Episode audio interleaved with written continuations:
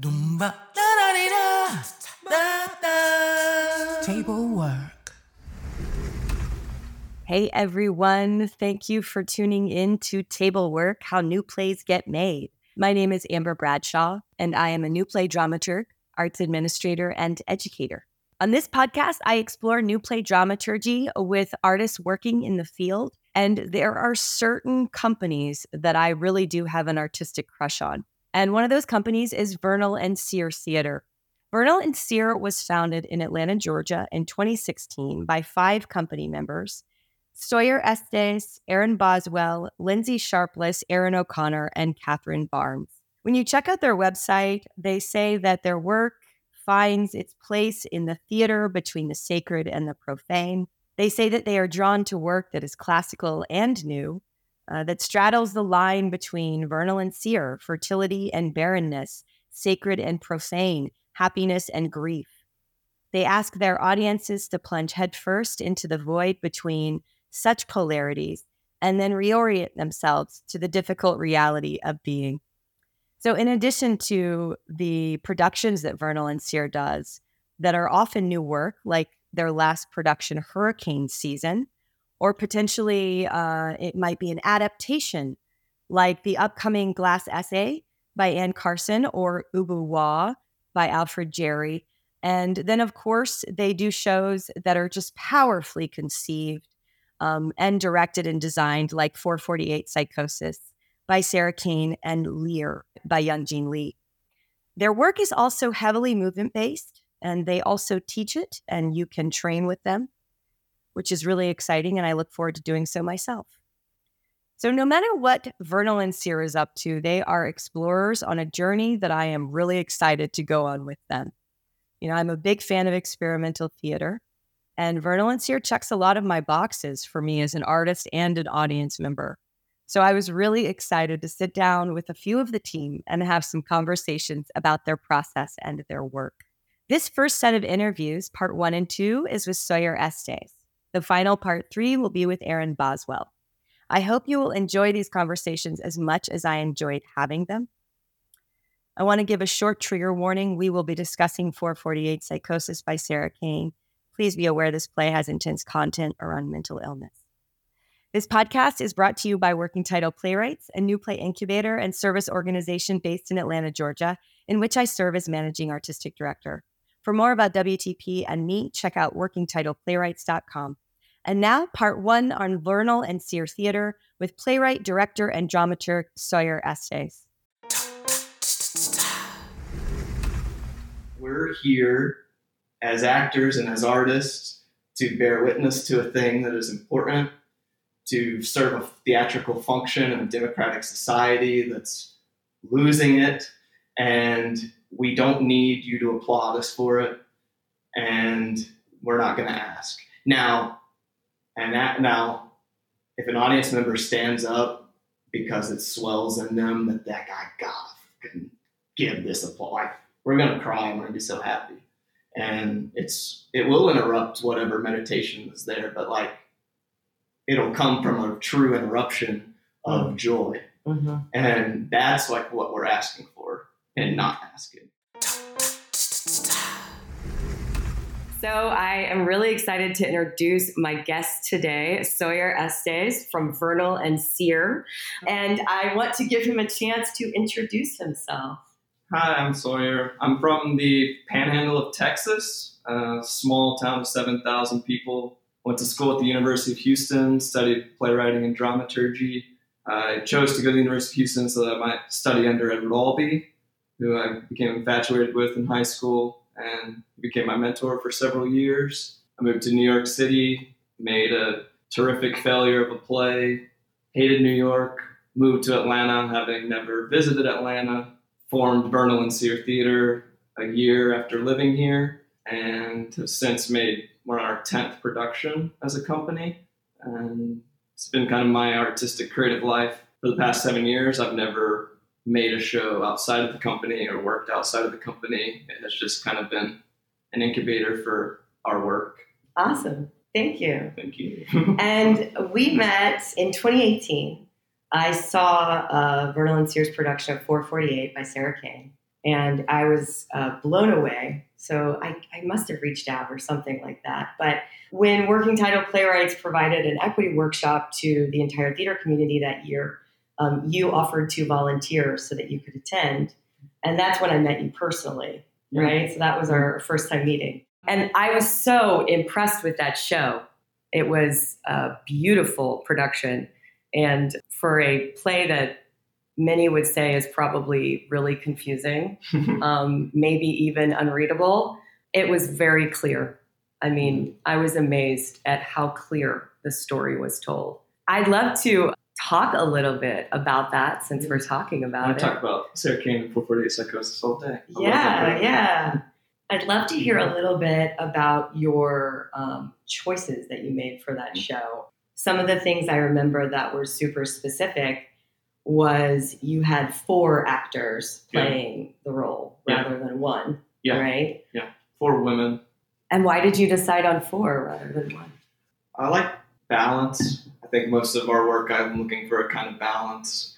And I, I was struck by the number four as a kind of, you know, we now we're about to do another play with a square again. Um, but then I'm looking, it just felt like um, a kind of balance that I wanted. I wanted it from all female identifying actors. I felt that that was important.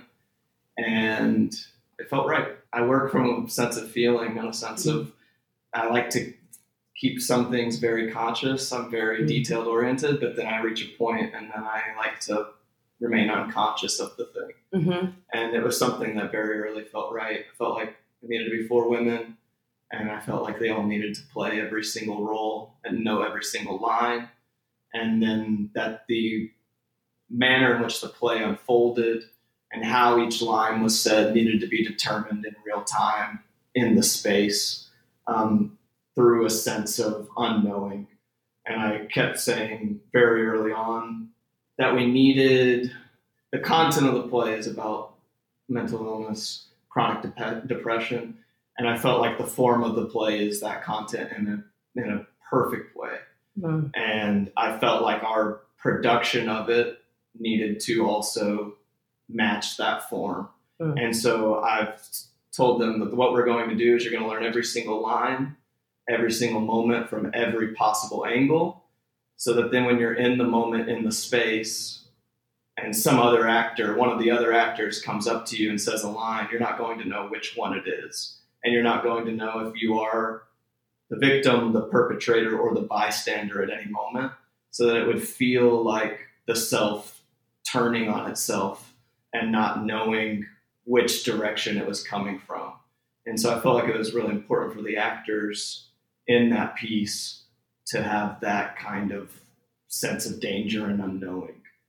And uh, if you talk to them about the experience of being in that play, it was anxiety inducing and, and often quite terrifying because they were floating um, Mm. just in a kind of unknowing, even though it was very rigorously rehearsed, um, a kind of, uh, I don't have a good word for it, but a, kind of fascist precision in, the, in the way we went about it. right. Um, that every, we rehearsed every scene from every possible angle. We- Yeah. It'd be, you play this role, you play this role, now switch roles. You do this, now you do this, and then um, switch roles again. Now bring in the other performer, and we rehearsed it over six months that way, um, Yeah. so that in the space it could happen any possible permutation of it. But we will we will have worked it, and we will know what to do when that happens.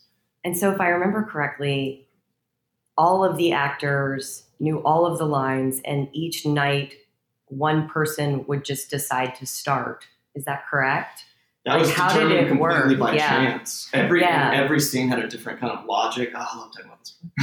it was a yeah, turning point like for our because these were choices that you made Yeah. as a director, right? So I'm super interested, like to have four of them. They all know everything. They can all play the role. Yeah. There's something about that that in working on a play like 448, which is if you haven't read it, is pretty rough. You know, it's a it's a tough play to read, to experience. If you know anything about Sarah Kane, it's very authentic and very true to her experience. So like it's a lot, but one of the things that I think the four people on stage did was allow the actors to not be alone Yeah.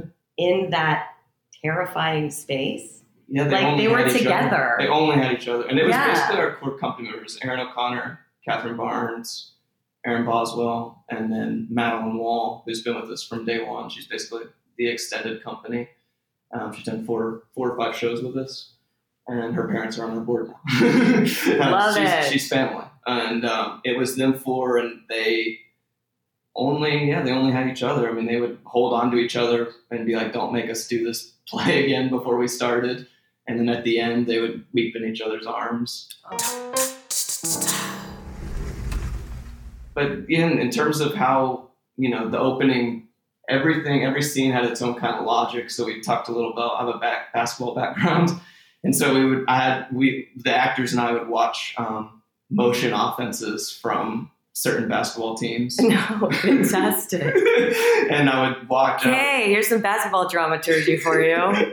Love it. we would go. I would say, look, you see if if Kyrie Irving's defender goes under that screen, you see how then he goes up on top of it, and Mhm. and then how that how the other actor, the other player, then creates space in the opposite direction. And so we would talk about balance in that way. And how so if this actor crosses down, you're crossing up. They go low, you go high, and we would determine. So basically, a scene would end, and if that actor was high, um, based on the natural instinctual movements of the previous scene, if that if one actor ended high and one ended low, then we knew that that one that was high was then the doctor in the next scene, and the one that was low was the patient in that scene Got it. and and or we'd have it we'd have the set divided by zones so let's say it's four zones if you ended in Mhm. zone a then you were playing this these lines at the next scene if you ended in zone b you're, but it was totally free how one might get there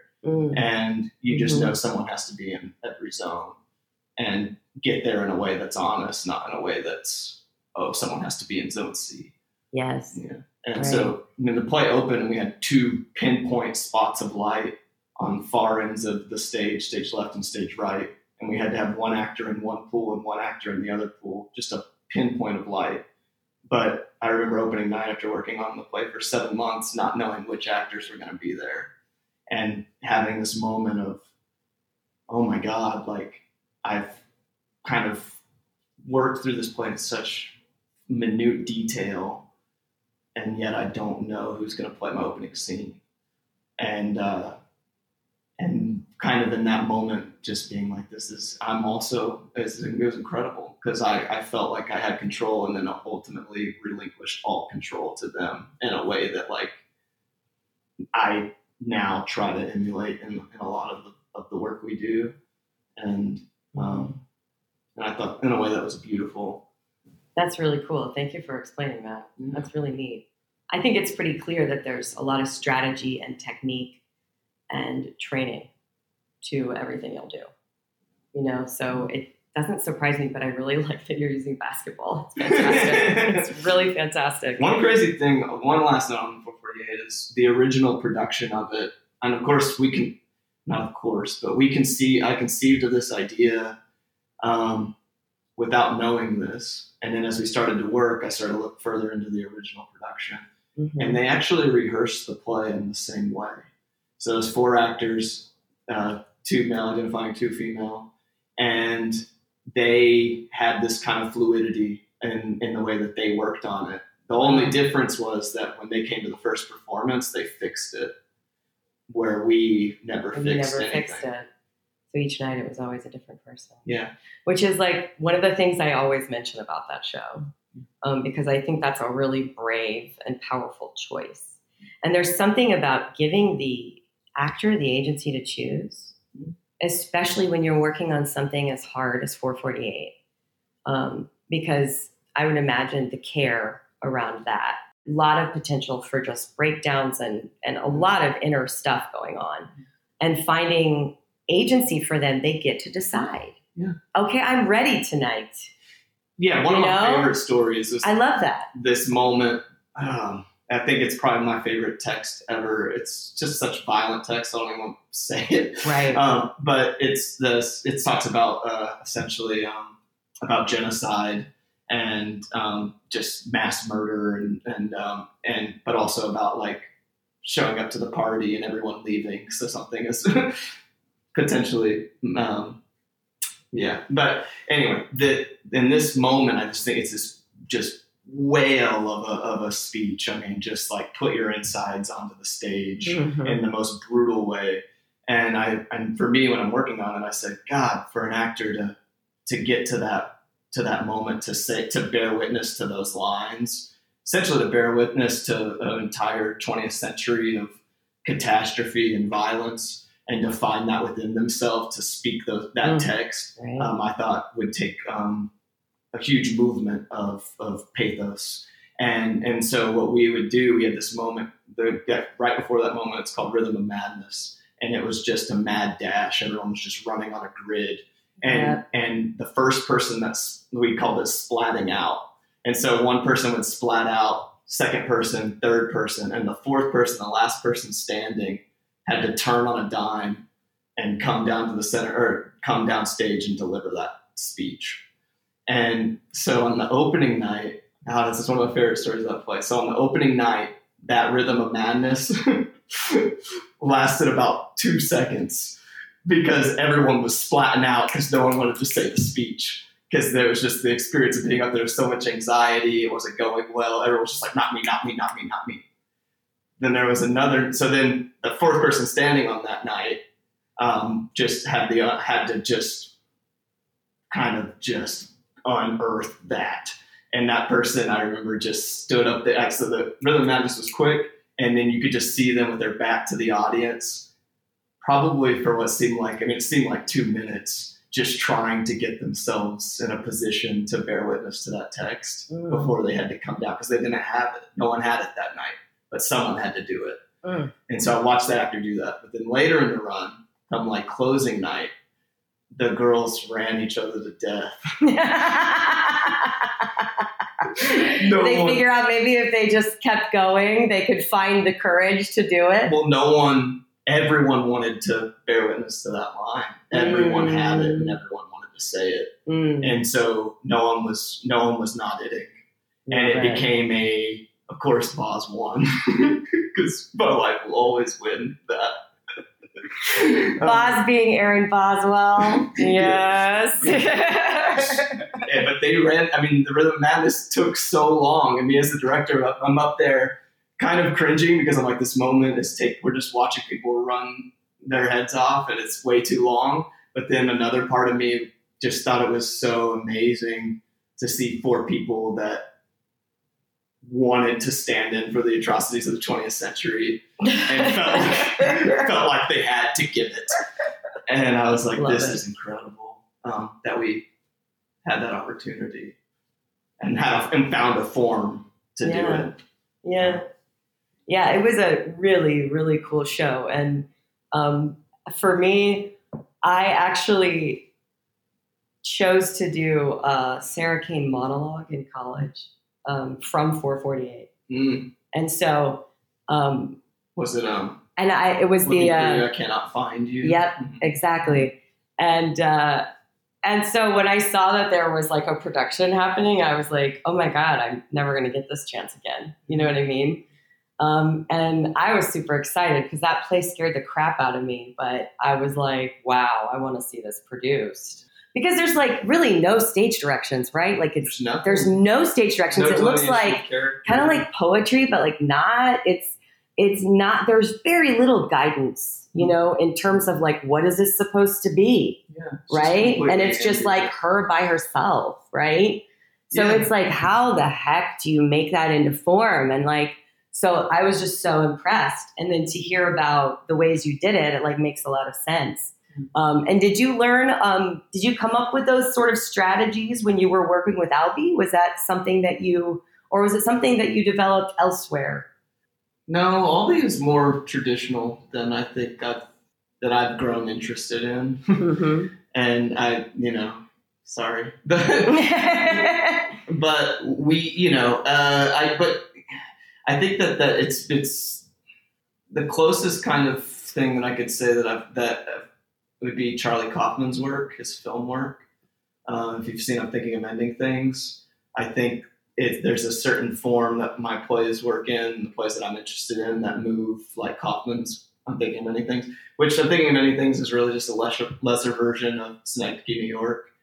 Um, when there's this sense in Synecdoche, New York where um, everyone is everyone. Um, he's, he says, so you're, she says, so you're a Caden. You're also the house cleaner with her red raw hands. You are your daughter. Um, you're the construction worker. You're the president. And there's a sense of, I'm drawn to this kind of way of working and like the way of the form which my plays more and more take is a kind of um, specificity, particularly early on in the production, um, and a kind of uh, contained self, a self that's trapped. And then as the piece goes on, um, a kind of expansion of that into a kind of understanding of a, of a unification, which often comes about through intense violence or trauma in the productions and, and through like pain. And so 448 made that very clear.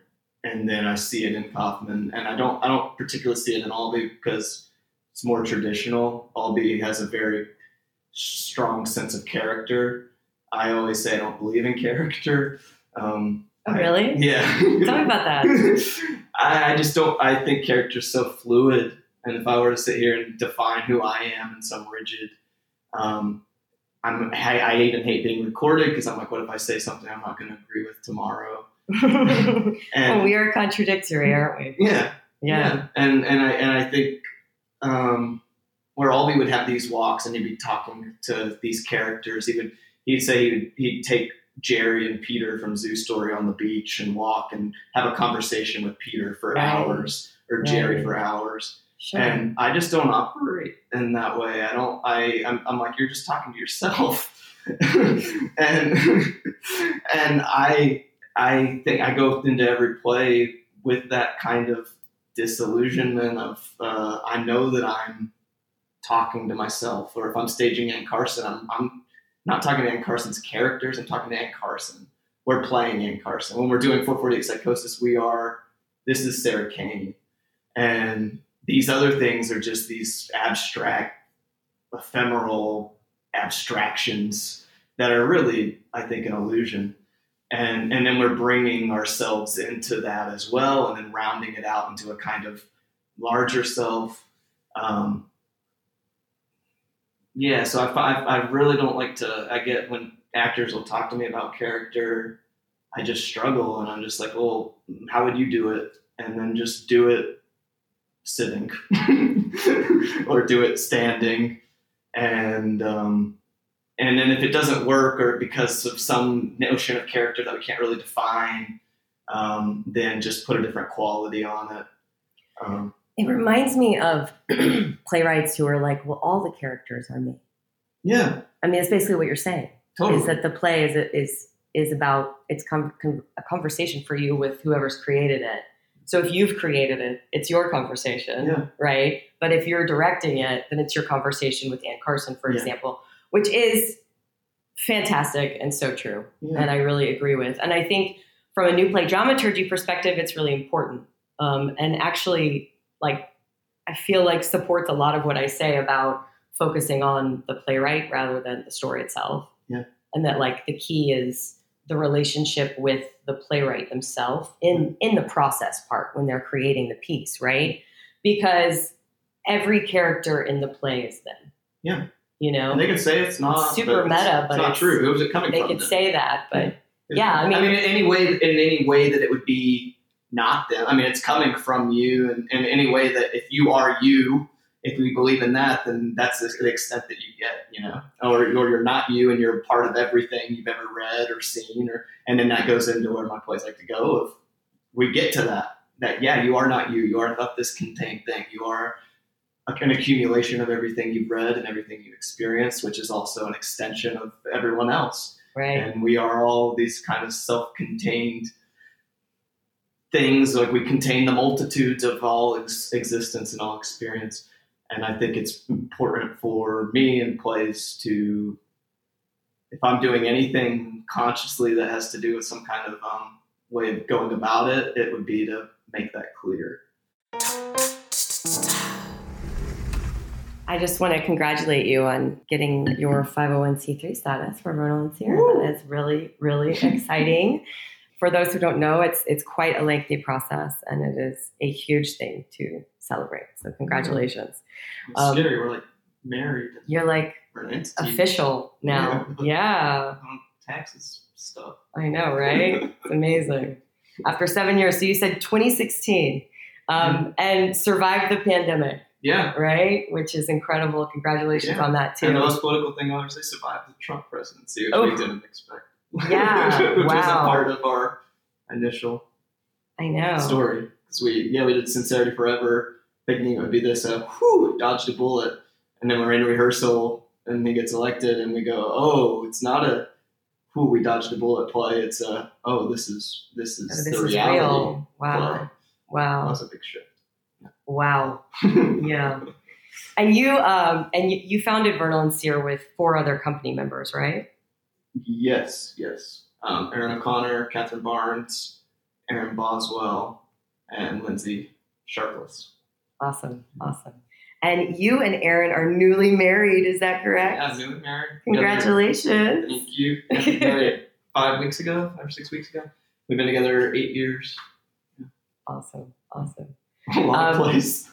Yeah, I know, I We've A lot of plays. Um, and how would you describe what each company member brings to Vernal and Sere? So, you know, all five of you, if Yeah. you don't mind, I'd love to hear. And um, also, I'm excited that I will be interviewing Erin Boswell. And so we'll have a whole nother perspective on Vernal and Sere from her, which I'm excited about.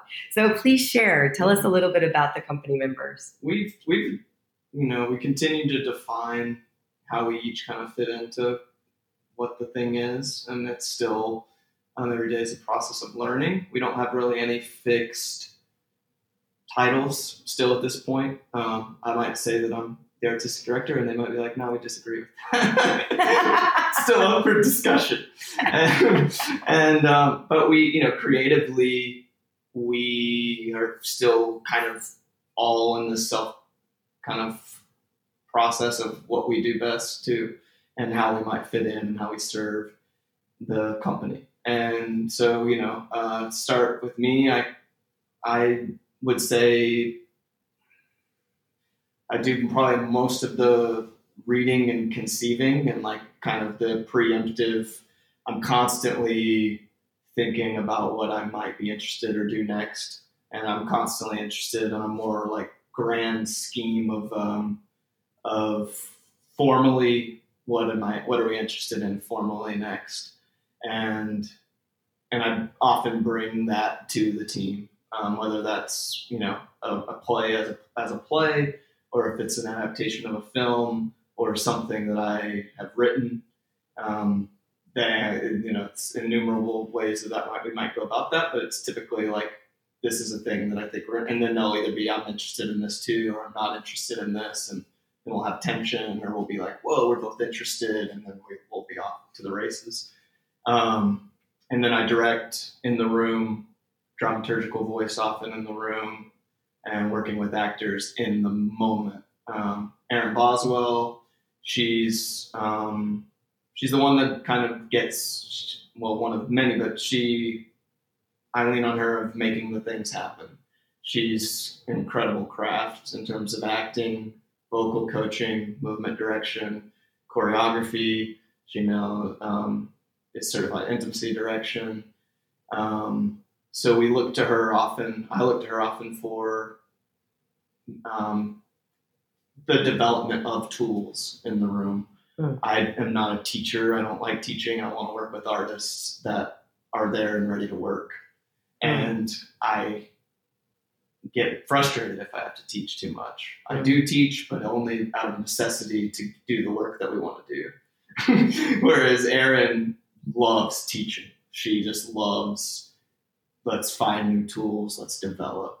and she And so she te- does she primarily teach the classes that y'all offer? she her and Erin O'Conner do. I don't even attend classes anymore. Got it. Um, Got part it. of that through well, you know, we were briefly talking about about like pay to play or the sense of like you know, start you know, we're like auditioning in class. We didn't want this like feeling of auditioning in class. So because I do a lot of the directing and stuff in the season, I felt like we felt like it was good to remove Always me, important to acknowledge your power in the room. Yeah, remove Yeah. me from it and just let them have free space to build tools and to like come into their craft. And then we'll bring it into the room and then we'll make something. Sure. Um, so that's her and Erin O'Conner. Erin O'Conner, kind of same token, movement director, choreographer. She's um, one of my favorite mover dancers as an actor, um, and she's a director. She co-directs often with me. She directs. Um, she directed Lear most recently with Boswell. I didn't even tell Boswell's also director. She just does everything. Um, and she teaches. And then Kat Barnes is she's a kind of Swiss Army knife in terms of what we need when we need it. Um, community, she's very involved in the community, film community and theater community. Um, she's an incredible actor. We lean on her most for acting and what she brings to the stage. Um, then she's also, you know, usually handling props, purchasing, budgets. She does all of that. She's just kind of Swiss Army knife. Um, oh, this thing's blown up. Kat, come solve it because we're all freaking out. And she does that. and Lindsay Sharpless, um, she's been our lighting designer for every show. She's kind of the primary design kind of mind on that end. And she's an actor. And yeah, she just kind of makes our shows look phenomenal. And she's the most underrated, undervalued, underutilized like lighting designer in the city, I think. And she's also an incredible actor, and she's in the next piece. Awesome. Thank you for that. Thank you for that. Yeah. And so, how do you break up the unfun things, the managerial, the administrative, the social media? How does that work? Social media is Erin O'Conner. She's so great at it and love, and I think enjoys it. hmm And so Yeah, y'all follow media. Werner Lincier on IG. They've got a they've got a great IG page. She's social media and marketing. Erin Boswell will be the head of education. Mhm. Um, Kat would be more about community development and budget. Um, but you know, honestly, and then I would be more yeah, just creative, overseeing a lot of everything. Um, I'm the president of the board now because they were like, we don't know what y'all want, and we don't want to dictate to y'all. We're just here to support, so you lead it for now. And um, and so that well, that's a uni- unique board structure. Go for it. I actually am a board member uh, since last year, so I'm a voting member now of my board. But yeah. I, I wasn't before then. Yeah, I mean, So- ideally, I think like will get me off of. Weird, but it's weird. It would be weird for the AD to not be a voting member of the board, right? I mean, to me, that doesn't make much sense. You know, obviously, I don't get to vote on my salary and things Yeah. like that. Yeah. But um, but why not? Because I mean, really, the board is taking cues from the AD anyways. So why wouldn't they be on the board? You know? We just have a board that's like wants to. I mean, you know, they know that they wouldn't have been asked to be on the board if they were going to try to dictate any kind of programming or anything like that. Mhm. Because Yeah. we we say we're we don't need money then. but Mhm. so they're on there, um, basically just how to support us as a as people with a little bit more means or access to means Sure. to continue to do, you know, what we've done Mhm. and and to support. And so they are really a, a board right now of people that just want to support in that way and not in any way um, try to dictate the vision or creativity or this or that. And um, Mhm. so we've established pretty clear um, that we'd rather do it for free than make those kinds of concessions Mhm. and Mhm. we'll continue to do that. Yeah. And speaking of board, and I'd love to talk a little bit about your audience um, because um, you have a loyal audience. Um, you do well with your shows. Uh, you have people come back a lot. You retain a lot of audience members. And if um, if you've ever been to a Vernal and Sere show and you're a theater artist, you will not see a lot of the community at the shows. And you'll do all of your shows at the Windmill Arts Center in East Point, right? Which shout out to Sam Ross and the team at the Windmill Arts Center for all that they do for the artists that work in the Arts Center. It's a beautiful space if you have never been. But tell me a little bit about how you built your audience and, you know, how you sort of developed that over these over these years. Yeah. The main function and the way uh, you know that we built the community from the beginning was I've worked in specialty coffee for about eight nine years, and my wife has been a barista in the same cafe with me. And the cafe attract it's Chrome Yellow on Edgewood, and we attract a number of artists and a number of kind of creative minded people um, from all walks of life and different levels of economic status.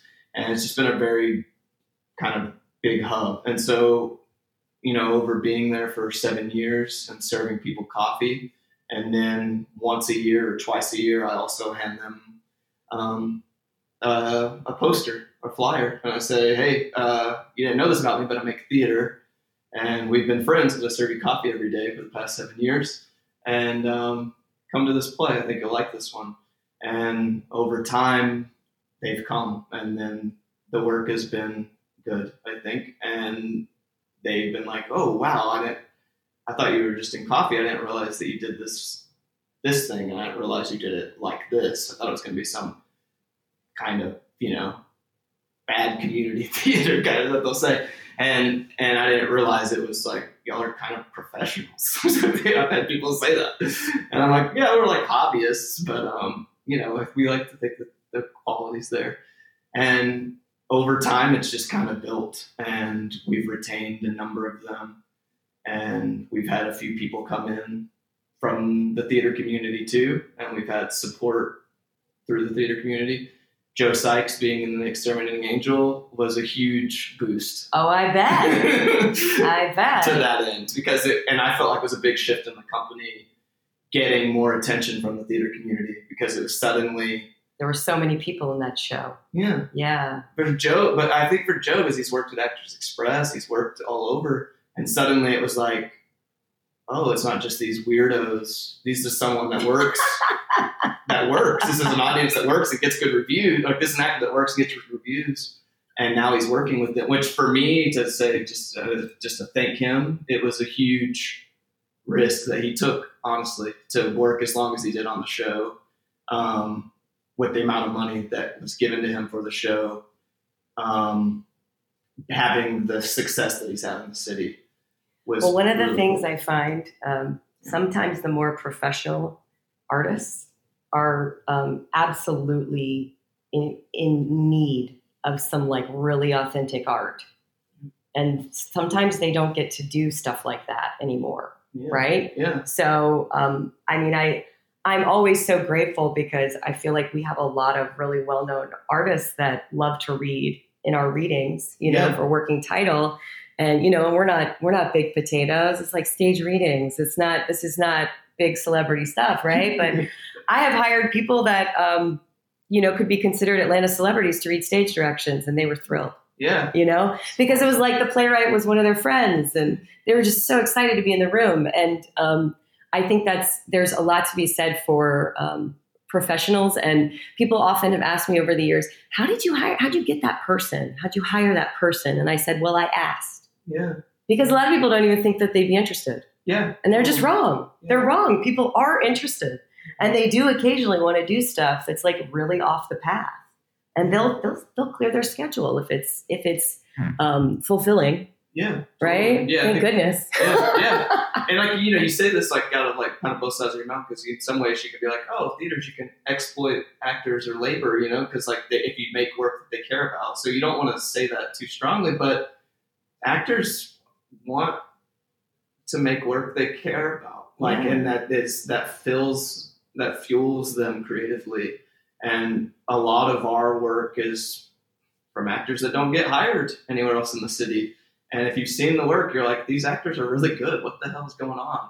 and it's either not they're not getting interest from other theaters for xyz reasons or they're not interested in the work the other theaters are doing or you know one of those things are happening and and you know it's just there is this kind of from the work that we've done that has resonated with a number of people um, where actors feel like very alive doing it Mhm. and feel like oh my god this is why i got into this thing Mhm. this is why i became an actor and a lot of them are film and tv actors you know that were trained in theater now they're Mhm. trying to make like a career and so they're you know with that mediums there's you know higher higher ceiling and they're just like they're just auditioning every day on you know on you know Yeah. with little one liners and they forget the kind of spiritual kind of thing that got him into this Heck yeah. and Heck yeah. I have so many actors who are like just back and forth from theater to film because they can't let go of theater. Mm-hmm. You know, they're like, this other stuff is really like, there's not a lot of love, there's not a lot of heart. There can be, but, Yeah. you know, so it's, I always say, like, in the theater world, we must provide that space. We must. What else do we have? We can't offer a lot of money no we can't offer huge audiences, millions of people watching something someone's been in, but we can offer an experience that um, hopefully has some creative currency, right? yeah i mean And what's that- the value of that experience? yeah that goes and that's the actors and then it's also that and then that that notion or that that drive also extends to our audiences and Mm. people are like why aren't audiences coming why aren't audiences coming or whatever and it's like you're trying to give them some less funded version of what netflix does well and it's like what are you you know it takes a lot to go to theater i mean i'm someone that's in, that It it's, does. you know, it's a it's your whole night It's your whole park. night. You got to plan it. yeah it's, you gotta park you gotta fight through traffic you Seriously. and your night's gone and then it's like man i got some like cheap entertainment version of what i can get on netflix that has millions of dollars behind it and incredible actors you know Right. celebrity and then so you think about i mean for me i'm like that's it's not even about is the content happy or is the content sad or is the all these other things we kind of is it too smart is it too dumb? Like i don't think that that's really it's a it's something deeper than that and it's like what is it? It's a for me it's like a spiritual thing. It's like are you doing these like you know go 500 bc athens while they were going to the theater is that still true of our theaters are we doing mm-hmm. that are we connecting with something higher or more inner with the way we make work and Yeah. and I think that that's for me. I'm like that's why people, you know, they come they've come to our shows because I've given them coffee over seven years, and they keep coming because I think in some way we are through the way we go about it, um, returning. For me, I hope returning theater to a kind of spiritual place, Mhm. and and I don't even know what that.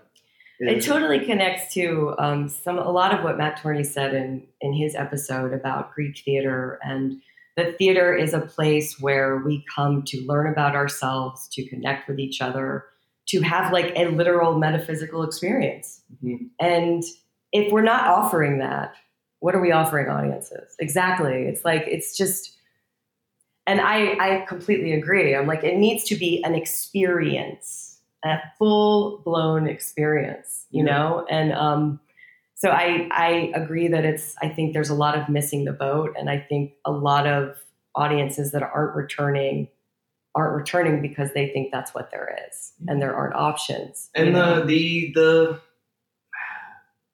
the decorum, the ritual, like, it- it's just it's it's worn out for them. It's like, what am I doing? I'm not coming like the meet and greet. It's too hard. Life's too hard to for us to still have the satisfaction of like the cultural capital. It's like oh, like the shaking of hands, or I'm seeing at a play.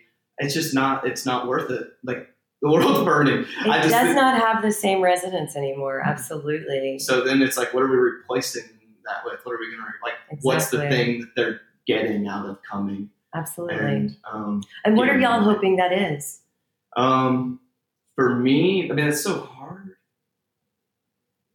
I know what I'm doing to combat that. Yeah. um, I know, like, you know, the certain formal decisions we make. Like you'll never hear someone tell you to silence your cell phones in the space. You'll never hear someone introduce the play or um, thank the donors or the sponsors um, because the space is sacred and that stuff is economic and social and it breaks the sacredness of the space. And so that's one thing I want them to get. I want them Mm. to get, and I want them to come in and feel a kind of echo of the room that was there, not waiting for them to be there, and that would be there whether they were there or not. And and then when you get there, knowing that we're not going to break that, and we're not going to bring in all the outside kind of profane world into this, and this sense of you know that's the spiritual kind of thing this sense of like that this is important um, and that this is separate from the rest of it. I mean who doesn't know to silence their cell phones at play you know? They know and they can choose it or they can't. And if they choose not to and it goes off then that's a thing that happens It's part of the show. yeah and that's part of the world and then it's a meditation upon how attached we are to our cell phones Exactly. and we just let that be in the room. And you know, we do mm-hmm. that. We with pre-show. There's this sense of like you're coming in late. What's so funny? We'll have people come in and the pre-show's happening, and we'll see them and they they come in like slouched and like tiptoeing, and they're ten minutes early. And I just am up there like that's amazing because you are late. You're always li- like you're late. Like the world, you're late. You Mhm. are like Mhm. or you're on time or and you can come in and confidently and know that you're you're arrived and you're at something important or you can tiptoe in apologetically but we're going to see it and that's part of the experience Yes. and um, intermission we do the same thing you know it's there's something happening and if you go to the restroom to use the if you need to use the restroom i want the audience you know as you're peeing you realize i'm missing something. Because you are missing something and that's life. And so everything is thought about. The end of the show if you're going to clap or not clap you know we aren't going to ask for clapping very often. Um, but you can. We're not telling you you can't but you're going to maybe interrupt something. Do y'all do curtain calls? we've done i think one or two I just realized that y'all don't do those. no and i think it goes back to this what if you what do you what do you get so Mm. curtain call for me is a bunch of actors. Sometimes I will I'll preface this to say that I've had shows where I ask actors if they want to do a curtain call, Okay. and often the actors resoundingly say no. Okay. And So they don't like them. well, they come to work with us, and they don't want to ask for applause. Got it. Yeah. And and I think like a lot of it is like these actors like a lot of the curtain call is this like congratulate me thing, and it's like we don't want to ask. We're not here. Again, we're not here for you.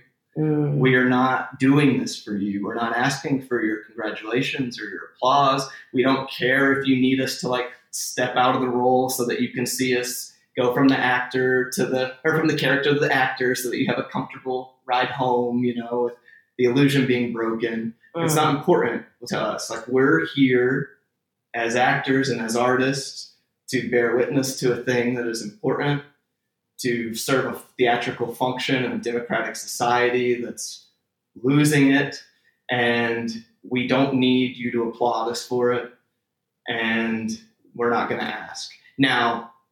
And that now, if an audience member stands up because it swells in them that that guy got fucking give this applause. Like, we're gonna cry and we're gonna be so happy.